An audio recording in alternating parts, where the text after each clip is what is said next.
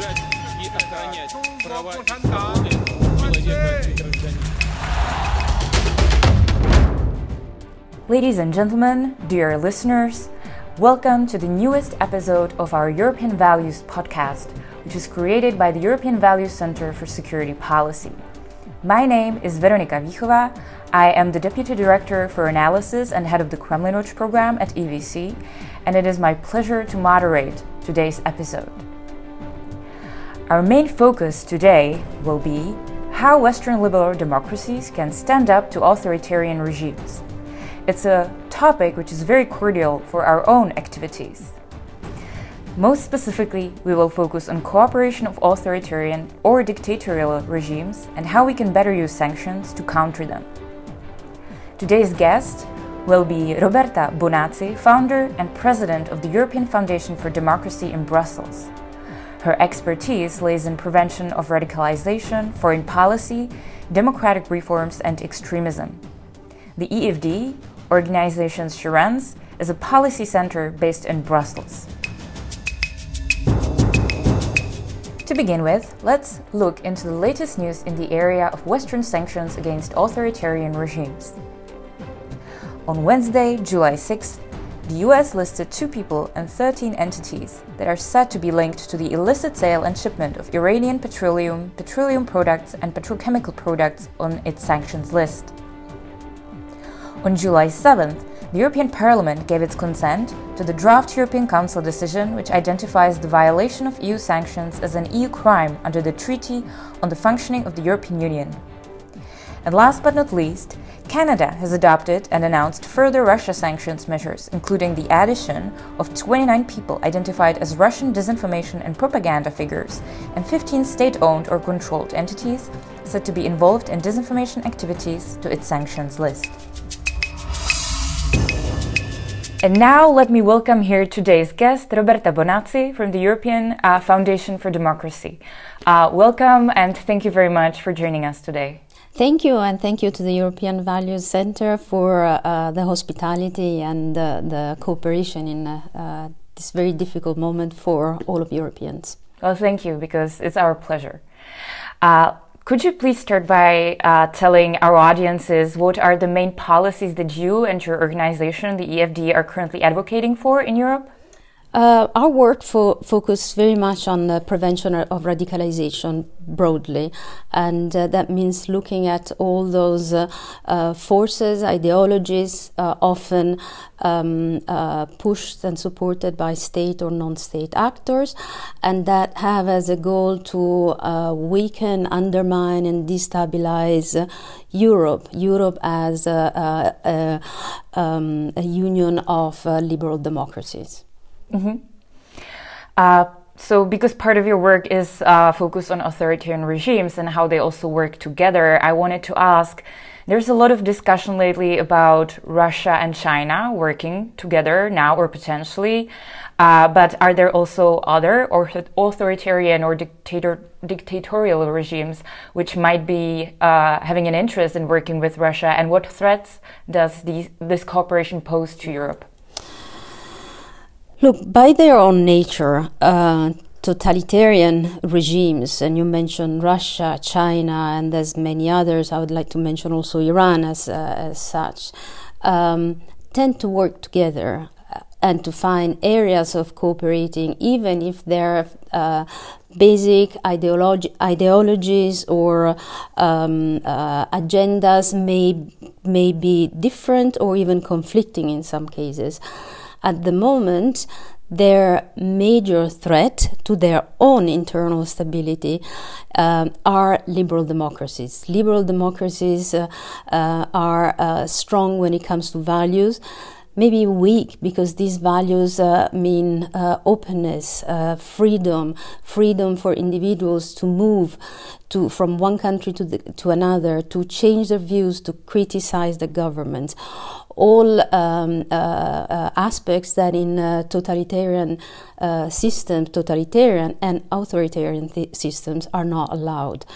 Um, so inevitably, uh, you'll find you'll see um, how um, uh, countries like uh, Russia and China continue. It's nothing new, but continue to cooperate, um, uh, and how um, Iran equally cooperates as uh, um, e- uh, with uh, Russia and, and or China, depending on their needs, depending on their um, they're very opportunistic in their in their uh, choice on of who to cooperate with. Um, but indeed, the very nature of liberal democracies um, is in antithesis with their worldview and their management of their own people. Mm-hmm. Uh, you mentioned Iran. Could you maybe elaborate on that one uh, more specifically? Because we don't talk about Iran that much on our podcast. What are the malign activities that we should uh, be aware of the most right now? Look, Iran, since the um, um, um, the revolution of '79, has uh, has had uh, incorporated in its you know, in its own constitution and uh, overall in its own um, um, policy agenda uh, a revolutionary uh, worldview that uh, sees um, Islam as the only or Islamism, I would say, as the only the form of government possible. And uh, since um, uh, the, the, Islamic Revolution, which is seen as, a, as a, one of the first dramatic episodes, the, the, the um, uh, seizure and attack of the U.S. embassy um, with uh, several people uh, murdered, um, have marked their own activities domestically and outside of their borders uh, with the support of uh, um, um, terrorist groups and terrorism more in general. Uh, Iran has uh, uh, developed a very strong network of proxies, starting from Hezbollah in Lebanon uh, and um, working closely with its own IRGC, the Revolutionary Guards. who are military structures within the country that actually controls the whole economy of, uh, of the country, of Iran. Well, maybe I would add: uh, Is there anything uh, where, or any field where Iran and Russia might also learn from each other? Okay. What is very relevant today uh, in uh, in the framework in the context of uh, Russia's invasion of uh, Ukraine and the whole range of massive sanctions that Europe and the international community have imposed on Russia is uh, a very open um, and explicit um, cooperation between the two countries on uh, how to manage life under sanctions. And I there was a recently a, a very interesting documentary by a, a Russian journalist um, that who went to Iran and interviewed a whole series of uh, figures um, and citizens trying to understand and to learn how uh, Iran um, uh, um, has succeeded uh, to avoid um, and uh, uh, bypass sanctions.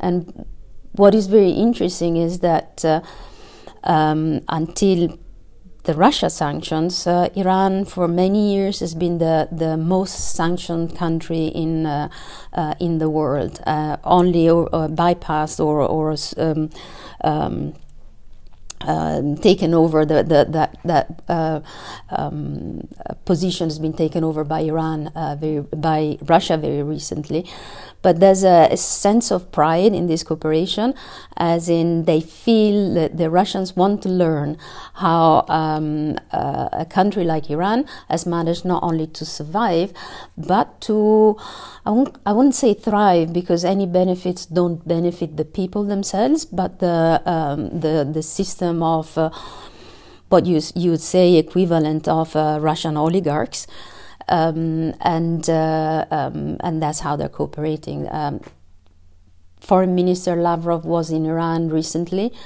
and uh, in their um, in his press uh, conference and in their uh, mutual joint declarations, they were very explicit in uh, uh, wanting to strengthen. Uh, continue and strengthen their cooperation even on the um, financial, economic, and commercial uh, space. Mm-hmm. And in the face of that, of that effort to cooperate and learn how to evade sanctions, what can the EU do to better enforce its sanctions or to uh, basically decouple those two countries so that they don't succeed in this effort? Look, the EU over the, the past 15, 20, 15 years has uh, introduced very, very strong, very sophisticated uh, mechanism for um, um, sanction mechanisms to prevent money laundering, uh, terrorist financing, uh, and uh, compliance with international sanctions. The reality is that uh, it is a very complex um, f- field, um, and that there has to be, beside legislations, there has to be a much more uh, proactive and uh, aware um, uh, role from the uh, market operators, and that means from banks. Um, um, auditing firms, um, state, country authorities, and so on. And um, has to be mechanisms that hold uh, all these companies also responsible for uh, not complying or not being aware of how their actions contribute to money laundering and terrorist financing. Another element to, to bear in mind is that uh, um, um, new sanctions have been imposed on, uh, on uh, Russia existing sanctions are still uh, in force um, as concerns Iran. Um, there has to be, first of all, strong awareness and political will to ensure that the two countries do not cooperate. Um, and do not uh, join forces in what they're already doing because the practices of evading sanctions are very um, very um, uh, tested uh, practice and uh, is almost a routine for um, for for Iran. That's for sure. The way they've managed to um, sell uh, or, or their oil to China, for instance, or to other countries by just switching off the transponders of their um, um, um uh, oil carrier and ships uh, is uh, it's it's indicative of the kind of practices that that are put in place, and this is the most visible.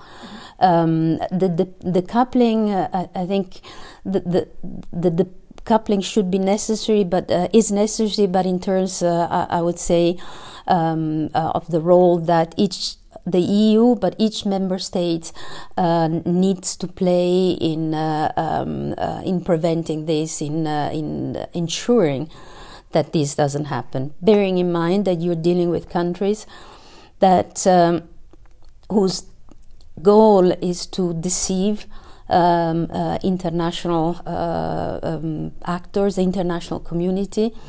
There was recently a couple of very interesting articles in the Wall, Wall Street Journal. One was in uh, May and shortly after.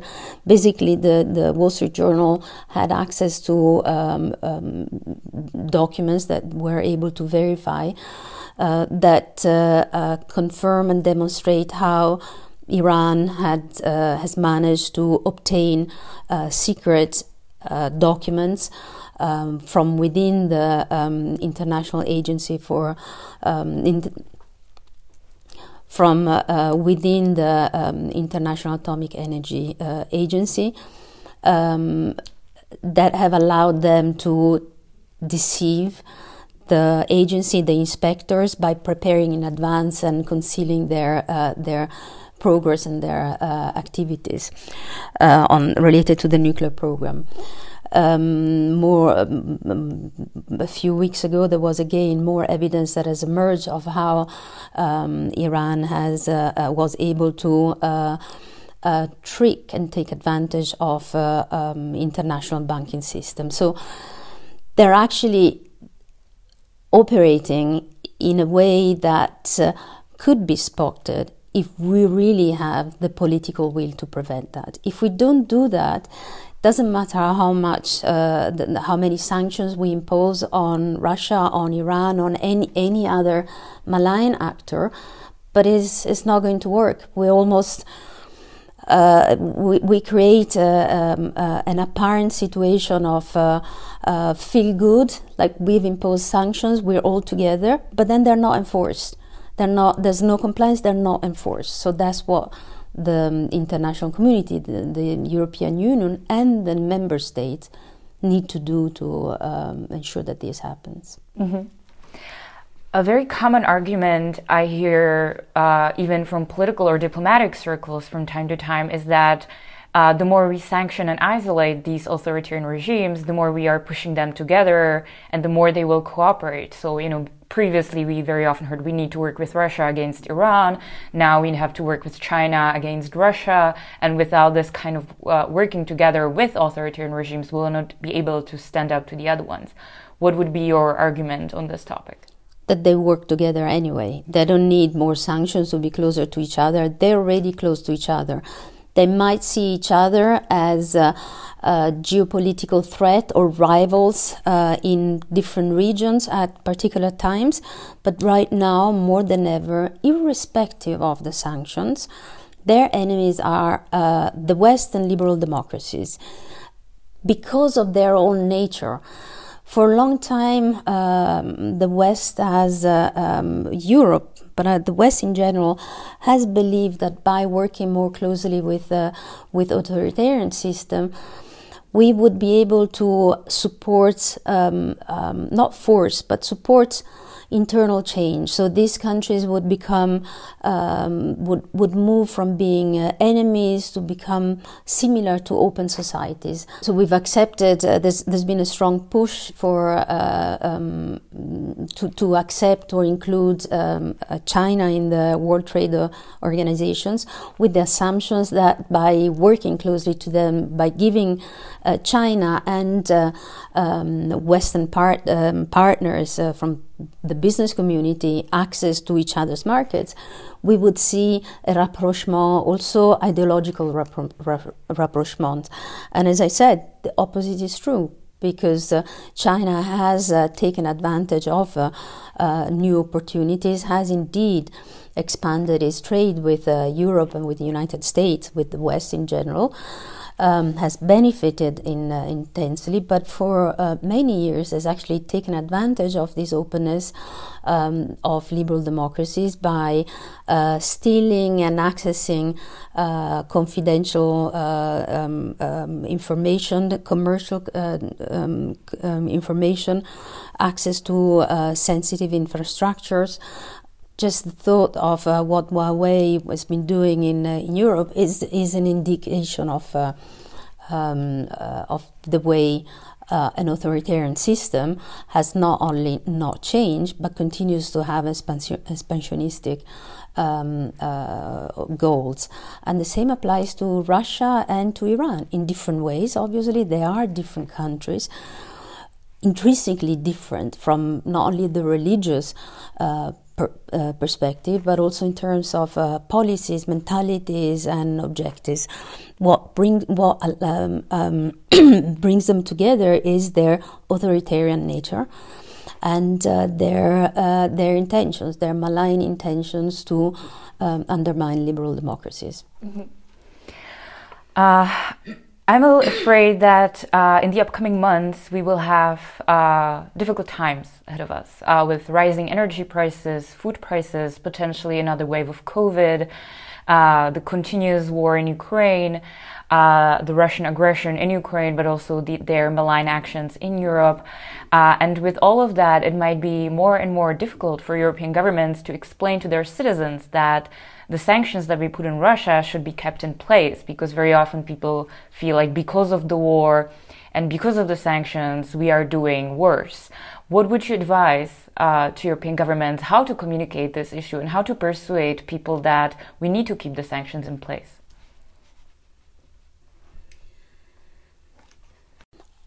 Um, I agree with uh, your assessment. I don't know whether I have the recipe, perfect recipe, or perfect uh, answer to what to do.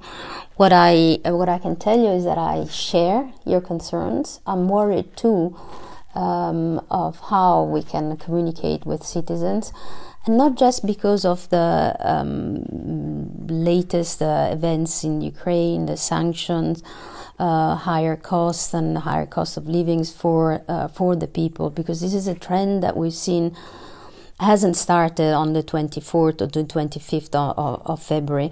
It's a process that has been going on already for a few years. Uh, with different uh, changes and uh, um, increased uh, during the pandemic, and then it seemed to went well again. My concern is uh, um, that European citizens, especially countries that used to be called Old Europe, from Italy to France, uh, Germany, UK, and well, UK, sorry, is no longer in the EU, but um, Spain and so on, don't remember, don't have a collective memory of what it means to live under authoritarian systems, to live under uh, a threat of uh, or um, um, um, the, the, being controlled by force by authoritarian systems. And uh, values and, and systems like freedom, like democracy, like uh, um, uh, individual liberties are taken for granted. So, my first uh, um, um, consideration would be that there has to be a greater, much greater effort from all uh, um, governments to educate, to have people become aware of uh, the values and the freedom that we have. We we are living in a very very complicated time, and really long before Russia uh, invasion and. Uh, um, uh, or the pandemic, we've seen how populist uh, uh, groups whether left wing, right wing, or um, no color but issue based type of uh, populists, have succeeded in destabilizing or um, uh, mobilizing uh, groups across Europe, and how some have also been elected to, to government. And these are very um, are dangerous because they're they're populist. And as such, they appeal to the people but don't, are not able to offer any practical solutions, if not eroding even further our democratic systems. Um, and we've seen it, there's, there's, like clear evidence or clear examples across Europe of how these same groups actually align, cooperate, and in some cases are funded by authoritarian systems like Russia, China, or Iran. And there's enough evidence that can be looked at if uh, uh, policymakers, if public is able to make the, uh, an additional effort and just think and research what they take for truth from mm. any form of news. Can you mention some specific examples? Who are the groups or politicians in Europe who are the, let's say, strongest proxies of these authoritarian regimes who maybe have liberal tendencies? Um, yes, I'm just thinking um, um, without looking at countries in general. I, I, come from Italy, so uh, in Italy we've seen how um, uh, the Northern League Party or uh, and the Five Star movements uh, who were elected to govern the country were actually animated by can be very sim- simply described as populistic um, um, uh, worldviews. And I say populistic because they just appeal to basic fears of individuals from uh, paying your rent to cost of petrol to fear of your neighbors, uh, fear of migrants, um, fear of, so based on fear. But when it came to governing, they haven't been able to, um, to, to offer any practical solutions, if not just um, um political statements that couldn't go any further. Um, and when it comes to um, um, to examples of how they cooperate, there's no secret of uh, um, the way the Northern League and uh, the leader of the Northern League openly uh, supported uh, supported President Putin. Open declared that uh, Putin is uh, the first example of a good and credible and leader, or how the five star movement was actually very close to China and willing to cooperate with China even uh, before COVID and during COVID. Mm-hmm. And here in the Central European region, how worried should we be about uh, the increasingly illiberal uh, developments in Viktor Orban's Hungary? The situation or the way uh, Hungary has evolved over the past years is uh, indeed worrying. Uh, we worked uh, with uh, many individuals and organizations uh, in Hungary, and it it was in a way partly surprising, partly shocking for us to see how they were really scared and really had to be careful about what they said in public because of fear of retortion from the government. And this is unacceptable in Europe. So, indeed, uh, the European Union cannot be held hostage by uh, one member who uh, has its own. Um, illiberal worldviews and illiberal alliances. Uh, Orban has uh, made no secret of its uh, cooperation and, uh, and support for Putin. And we're now in a situation in which uh, um, um, Hungary has uh, attempted to block and is still trying to block any efforts from from um, EU member states, from the EU, to work in a united matter and to defend um, European uh, freedoms and values.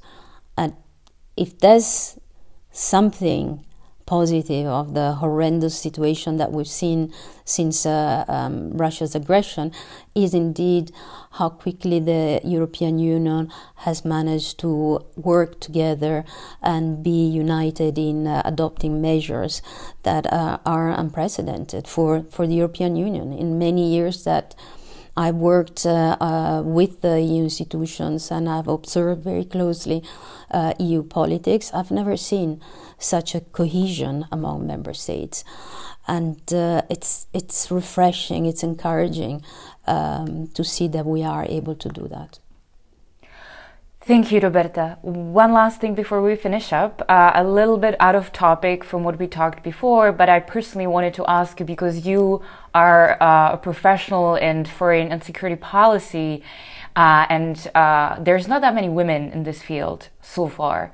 And I wanted to ask if there's anything you would like to say or you would say uh, to young women who study international relations, security studies, who are thinking about this. What would motivate them to, to join this field? And if there is something you would like to know before you started this career?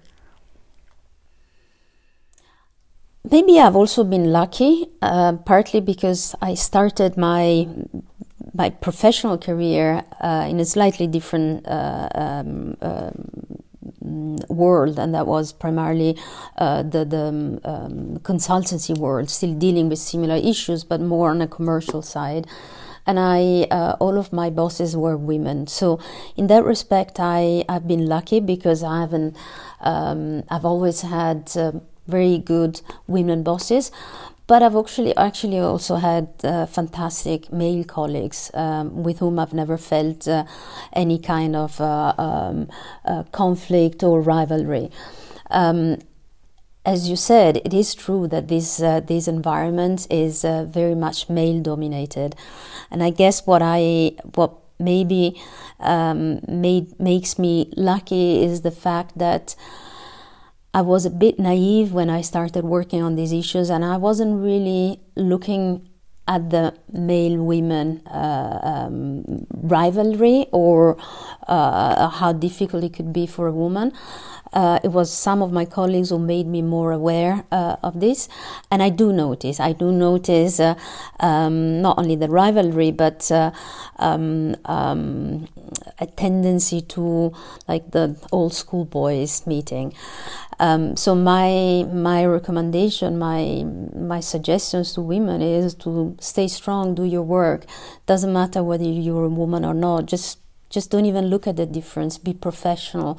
Do your very best, not because you're a woman, but because you're a professional, and. Uh, push back if you feel that uh, anyone is uh, is trying to um, uh, take take your place or take advantage of uh, of your uh, situation, context, or your position, push back.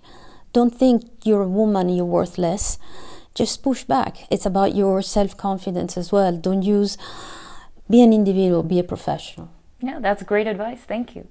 So, uh, before I say goodbye, I would just like to ask you if you could tell our audiences where they can follow you and your work, or if there's any specific activity or project that they should definitely check on. Well, of course, we have a website, um, europeandemocracy.eu. You can follow us on uh, uh, Twitter at EFD Brussels. And uh, you know, I often uh, be, I'm often asked, uh, how can we help? How can we support? Um, we're very welcome to receive also suggestions of how people want to be involved with uh, our work and contributes to our efforts. And it's not always about money, about funding. It's uh, very much about being like-minded, believing and sharing the same uh, values that we share uh, when it comes to open societies, respect of minorities, acceptance and coexistence uh, uh with all, um, uh, mm, with political views from across the political uh, spectrum. Um, so just be in touch with us if there's anything we can do to help.